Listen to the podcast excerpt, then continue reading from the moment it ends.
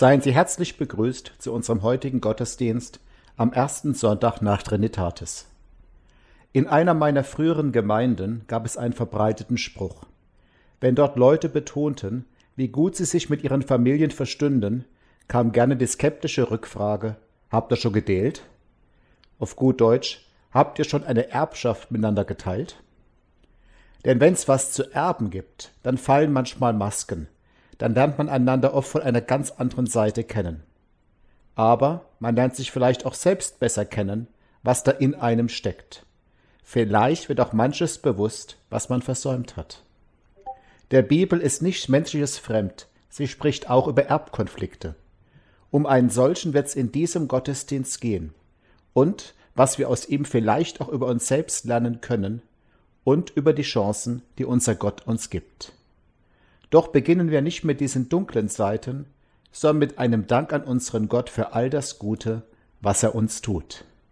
Ich schlage vor, als erstes Lied zu singen Gott des Himmels und der Erden, 445, Strophe 1, 2 und 5, 445, die Strophen 1 und 2 und 5.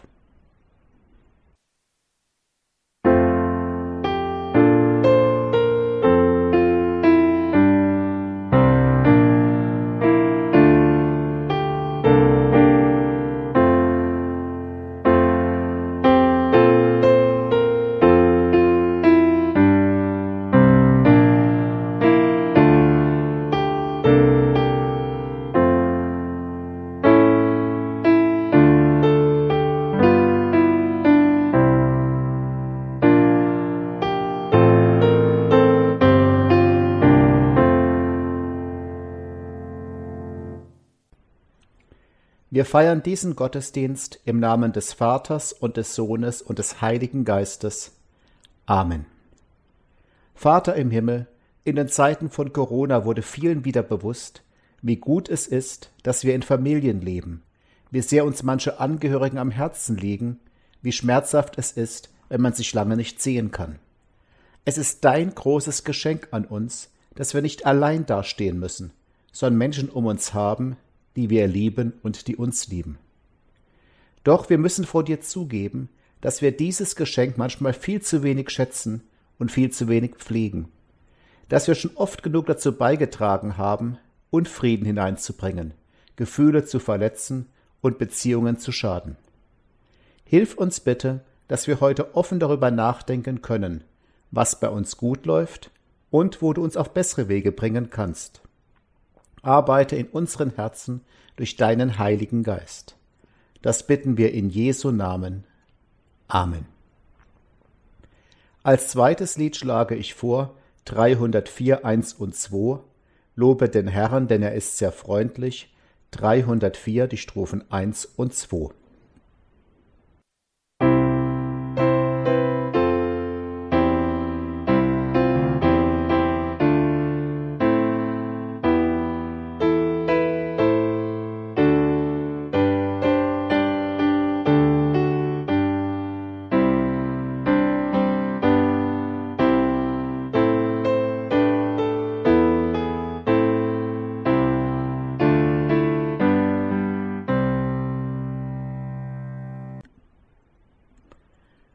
Die Schriftlesung sind drei Verse aus dem Lukasevangelium, Kapitel 12, Vers 13 bis 15.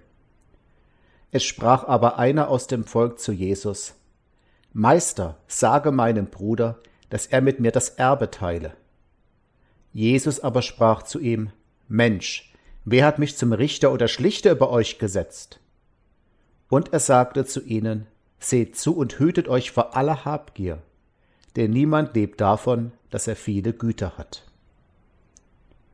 Wir bekennen uns zu unserem Gott. Ich glaube an Gott, den Vater, den Allmächtigen, den Schöpfer des Himmels und der Erde, und an Jesus Christus, sein eingeborenen Sohn, unseren Herrn, empfangen durch den Heiligen Geist, geboren von der Jungfrau Maria, gelitten unter Pontius Pilatus, gekreuzigt, gestorben und begraben, hinabgestiegen in das Reich des Todes, am dritten Tage auferstanden von den Toten, aufgefahren in den Himmel. Er sitzt zur Rechten Gottes des allmächtigen Vaters, von dort wird er kommen, zu richten die Lebenden und die Toten. Ich glaube an den Heiligen Geist, die heilige christliche Kirche, Gemeinschaft der Heiligen, Vergebung der Sünden, Auferstehung der Toten und das ewige Leben. Amen. Der Vorschlag für das Lied vor der Predigt ist Wohl denen, die da wandeln, Lied Nummer 295 Strophen 1 bis 3, 295 1 bis 3.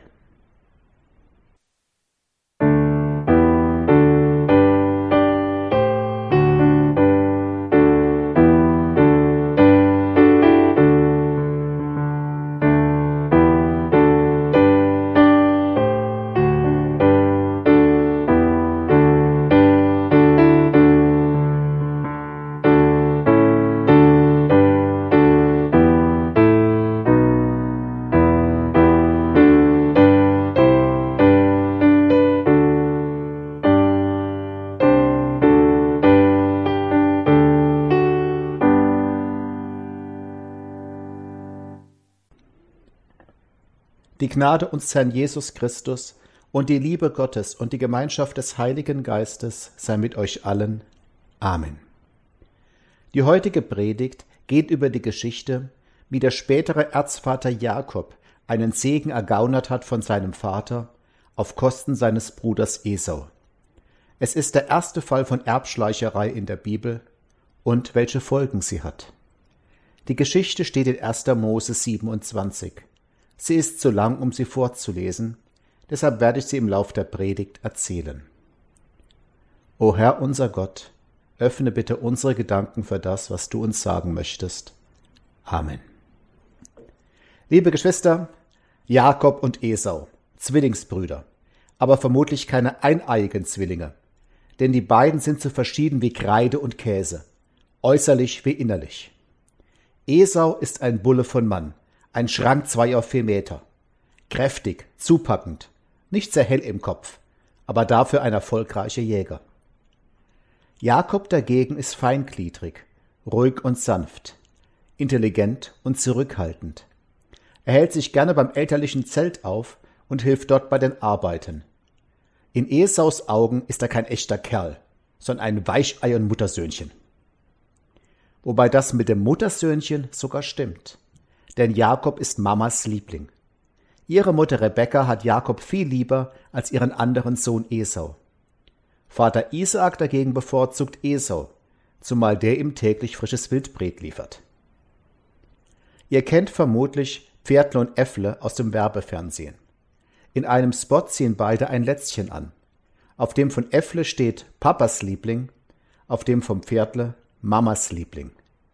So läuft das manchmal, dass Eltern das eine oder andere Kind bevorzugen. Und das führt so oft zu Hass und Streit. Wie behandelt ihr eure Kinder? Eine erste Frage, die euch diese Geschichte stellt. Häufig sagt man, dass Zwillinge eine besondere Bindung zueinander hätten. Bisweilen ist aber auch das Gegenteil der Fall. Ich kannte mal Zwillinge, die waren so zerstritten, dass die Eltern sie nicht auf die gleiche Schule schicken konnten sei voneinander getrennt in verschiedene Ortschaften. So ist es auch bei Jakob und Esau. Die Bibel berichtet uns, dass sich die beiden schon im Mutterleib gegenseitig gestoßen haben. Und bei der Geburt kam Esau zuerst, aber Jakob umklammerte seine Ferse, als ob er verhindern wollte, dass Esau zum Erstgeborenen wird. Wie steht's zwischen euch und euren Geschwistern, Freunde? Geht ihr sorgsam miteinander um oder führt ihr den Dreißigjährigen Krieg fort? Und falls letzteres zutreffen sollte, werdet ihr vor dem Richterstuhl Gottes sagen können, dass ihr daran unschuldig wart, ohne rot bei diesen Worten zu werden? Eines Tages kommt Esau heim. Müde, kaputt, er stirbt fast vor Hunger. Jakob hat sich gerade eine Linsensuppe gekocht, die himmlisch duftet. Esau verachtet das Muttersöhnchen, aber nicht dessen Kochkünste. Gib mir was ab, fordert er. Aber Jakob nutzt die Situation eiskalt aus. Du kriegst nur was zu essen, wenn du mir das Erstgeburtsrecht abtrittst. Esau ist einverstanden. Er schwört sogar seinem Bruder, so hungrig ist er. Damit sichert sich Jakob den Löwenanteil am späteren Erbe. Ein fairer Deal? Nein. Eine eiskalte Erpressung und Ausnutzung einer Notlage. Wer so etwas macht, streut die Saat aus für heftige Konflikte und viel Leid. Welche Deals gelten in eurer Familie, liebe Geschwister? Wie fair seid ihr? Doch eines kann und will Esau nicht an seinen raffgierigen Bruder abtreten. Damals war es üblich, dass ein Vater vor seinem Sohn den erstgeborenen Sohn gesegnet hat, mit einem besonderen Segen, den er nur einmal spenden konnte. Dieser Segen muss dem Esau bleiben. Und darauf legt Esau auch großen Wert. Bis heute ist vielen Leuten das Segen wichtig. Ich erfahre es oft bei Taufeltern. Sie wollen, dass ihr Kind gesegnet wird für die Höhen und Tiefen des Lebens. Gleichzeitig bekommen die Eltern einen Segen für die Erziehung ihres Kindes. Über Hochzeiten in der Kirche spotten manche bösen Zungen, die Brautpaare würden das nur machen, weil es so schön romantisch sei. Ich erlebe es anders. Auch da ist vielen Brautpaaren entscheidend wichtig, dass sie gesegnet werden für ihren gemeinsamen Weg als Ehepaar. Ich kannte auch mal einen jungen Mann, der im Gottesdienst meist zu spät kam. Als Begründung sagte er, ich komme vor allen Dingen wegen des Segens am Ende. Und der Segen für den erstgeborenen Sohn war noch wichtiger. Wer diesen Segen vom Vater erhielt, wurde das neue Familienoberhaupt. Um ein materielles Erbe ging's nicht, aber um ein geistliches Erbe.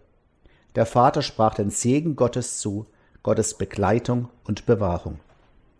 Und gleichzeitig würde der Vater Isaak dadurch die Verheißung wiedergeben, die er selbst von seinem Vater Abraham geerbt hatte, wo Gott sprach, ich will dich zum großen Volk machen und will dich segnen und dir einen großen Namen machen, und du sollst ein Segen sein. Mit diesem Segen war auch verbunden, dass die Nachkommen des gesegneten Mannes eines Tages das heilige Land besitzen würden. Diesen machtvollen Segen also konnte Isaac nur ein einziges Mal spenden. Und dieses geistliche Erbe stand nur Esau zu, und niemandem sonst. Wie ernst nimmt ihr den Segen? Wichtig ist er euch, liebe Geschwister? Wenn es Streit ums Erbe gibt, liegt es oft daran, dass kein Testament da ist. Dass viele Leute nicht an ihren Tod denken wollen und darum nichts regeln. Ach, das hat doch noch Zeit, sagen sie. Bis irgendwann zu spät ist. Je weniger die Leute an Gott glauben, desto mehr verdrängen sie den Gedanken an ihren Tod. Ausnahmen bestätigen natürlich auch hier die Regel. Isaak macht diesen Fehler nicht. Er ruft seinen Sohn Esau zu sich und sagt, Ach, mein Sohn, ich bin alt und weiß nicht, wie lange ich noch leben werde.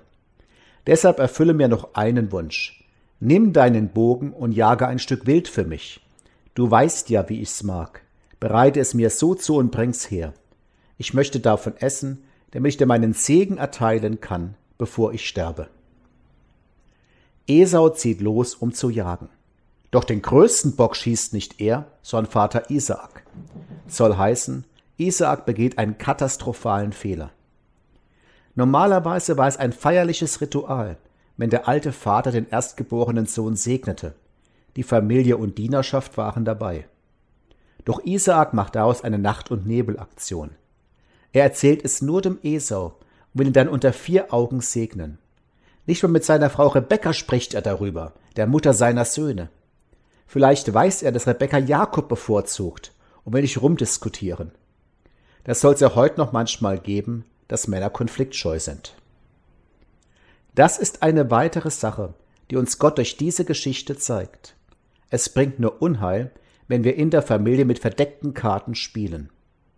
Gibt's etwas in deinem Leben, das du eigentlich noch heute mit deiner Frau oder deinem Mann offen ansprechen solltest? Dann tu es und zögere nicht.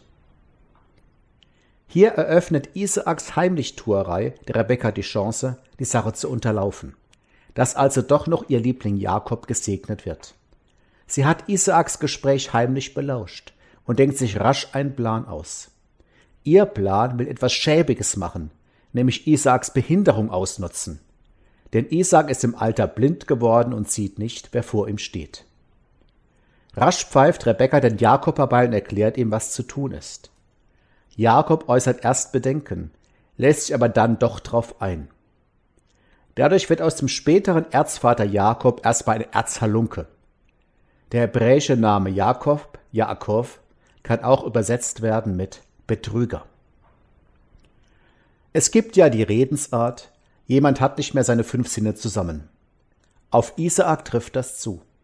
Er kann nicht sehen, dass Jakob statt Esau zu ihm kommt, um sich von ihm segnen zu lassen. Er schmeckt es nicht heraus, dass er gar keine Wildbret serviert bekommt, sondern einen Ziegenbraten. Er hört zwar eigentlich, dass das nicht Esaus Stimme ist, als Jakob redet, aber traut dann seinem eigenen Gehör nicht. Er tastet Jakob ab, als Jakob vor ihm kniet, weil er weiß, dass sein Sohn Esau stark behaart ist. Aber er merkt nicht, dass sich Jakob zur Täuschung nur ein Fell auf den Arm gelegt hat. Er schnuppert an den vor ihm knienden Sohn und denkt, dass der wie Esau riechen würde. Dabei hat sich Jakob nur benutzte Kleider von Esau angezogen. Und so segnet Isaak den Erbschleicher Jakob und spricht, Gott gebe dir viel Regen und mache dein Land fruchtbar. Getreide und Wein sollst du im Überfluss ernten. Viele Völker und Volksstämme sollen sich dir unterwerfen und dir dienen. Herrsche über deine Brüder, in Ehrfurcht müssen sie sich vor dir beugen. Verflucht sei der, der Böses wünscht, wer dir aber wohlgesinnt ist, soll gesegnet werden. Nach dem Segen sieht Jakob zu, dass er schnellstens verschwindet, bevor Esau nach Hause kommt. Denn als Esau eintrifft, fliegt der Schwindel natürlich auf. Esau tobt vor Wut, weint, bettelt den Vater an, den Segen auf ihn zu übertragen. Doch Isaak lehnt ab. Es gilt das Prinzip, der Rechtsweg ist ausgeschlossen. Ein einmal gespendeter Segen wird nicht wieder zurückgenommen. Er ist erteilt und basta. Auch wenn das hier für Esau natürlich hart ist, können wir es doch als Trost für uns mitnehmen. Gott nimmt Segen nie zurück. Wenn wir in Gottes Namen gesegnet werden, dann gilt das. War denn Rebekka nicht klar, dass auf ihrer Handlung trotzdem kein Segen lag? Sie zerstörte damit die Familie, denn Jakob musste nun flüchten, um den Zorn von Esau zu entgehen. Er ging in die alte Heimat seiner Mutter. Dort lebte er viele Jahre lang und während der langen Zeit starb Rebekka. Sie hat also ihren Lieblingssohn niemals wiedergesehen. Und der Betrüger Jakob wurde dort in der Fremde selbst zum Betrogenen, denn sein Onkel Laban hat den Jakob gewaltig übers Ohr gehauen. Doch das ist eine andere Geschichte. Erst nach 20 Jahren traute sich Jakob, wieder zurückzukommen. Zögerlich und voller Angst. Doch da machte ihm Gott ein unverdientes Geschenk. Esau hatte mittlerweile seinen Groll überwunden und söhnte sich mit Jakob aus. Gott hat die krummen Wege gerade geschrieben und Frieden möglich gemacht. Das darf aber nicht dazu führen, dass wir vorsätzlich krumme Wege gehen. Jesus hat uns einen viel besseren Weg gezeigt, geprägt von Liebe und Frieden. Und das gilt auch oder gerade beim Umgang mit unserer Familie. Amen. Als Lied nach der Predigt schlage ich vor 666 1 bis 3 wie ein Fest nach langer Trauer 666 1 bis 3.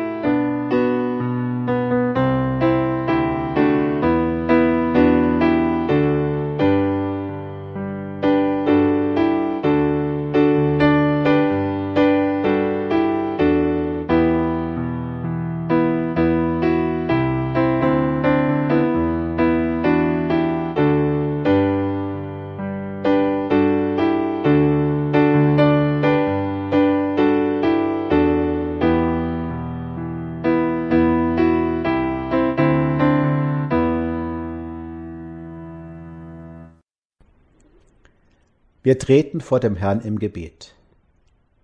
Guter Vater im Himmel, schon bei der Erschaffung unserer Welt hast du gesagt, es ist nicht gut, dass der Mensch allein sei. Wir danken dir für alle familiären und freundschaftlichen Bindungen, in denen wir leben, für die Menschen, mit denen wir verbunden sind. Wir bitten dich für alle Ehepaare. Isaac und Rebekka haben damals einander vorbeigelebt, gegeneinander gewirkt statt füreinander. Bitte verbinde alle Paare durch ein tiefes Band der Liebe und hilf ihnen, ihre Ehen lebendig zu halten und gemeinsam zu gestalten. Wir bitten dich für alle Eltern. Isaak und Rebekka hatten je ihren Liebling, und es hat das Zusammenleben so sehr überschattet. Hilf allen Eltern, ihre Aufgabe gemeinsam zu bewältigen und all ihren Kindern gerecht zu werden. Wir bitten für alle Geschwister. Jakob und Esau hätten sich ergänzen können, doch sie wurden bittere Rivalen, die einander nichts gönnten.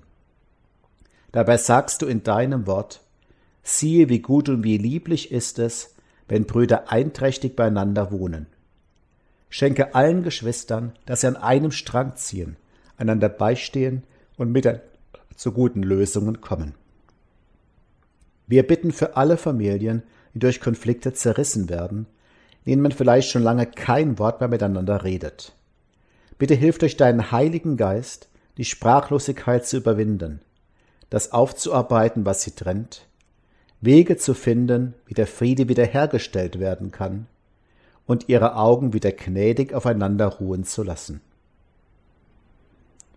Und gemeinsam beten wir mit Christi Worten Vater unser im Himmel, geheiligt werde dein Name, dein Reich komme, dein Wille geschehe, wie im Himmel so auf Erden. Unser tägliches Brot gib uns heute, und vergib uns unsere Schuld, wie auch wir vergeben unseren Schuldigern. Und führe uns nicht in Versuchung, sondern löse uns von dem Bösen. Denn dein ist das Reich und die Kraft und die Herrlichkeit in Ewigkeit. Amen.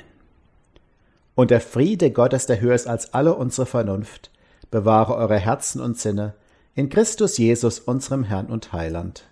Amen. Das vorgeschlagene Schlusslied ist 425 1 bis 3. Gib uns Frieden jeden Tag. 425 1 bis 3.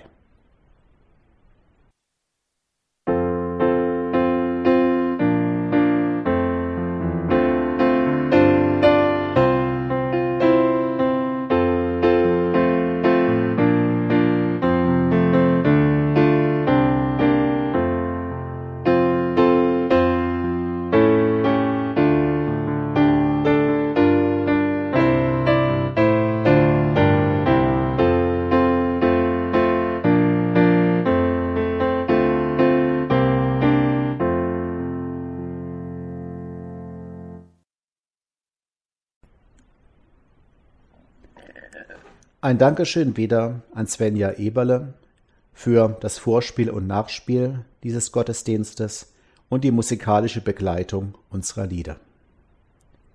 Empfangt nun den Segen Gottes. Geht mit der Einsicht, Gott stärkt uns mit dem, was wir brauchen. Geht mit der Aussicht, Gott stützt und begleitet uns auf unseren Wegen. So segne und behüte euch der allmächtige und barmherzige Gott, Vater, Sohn und Heiliger Geist. Amen.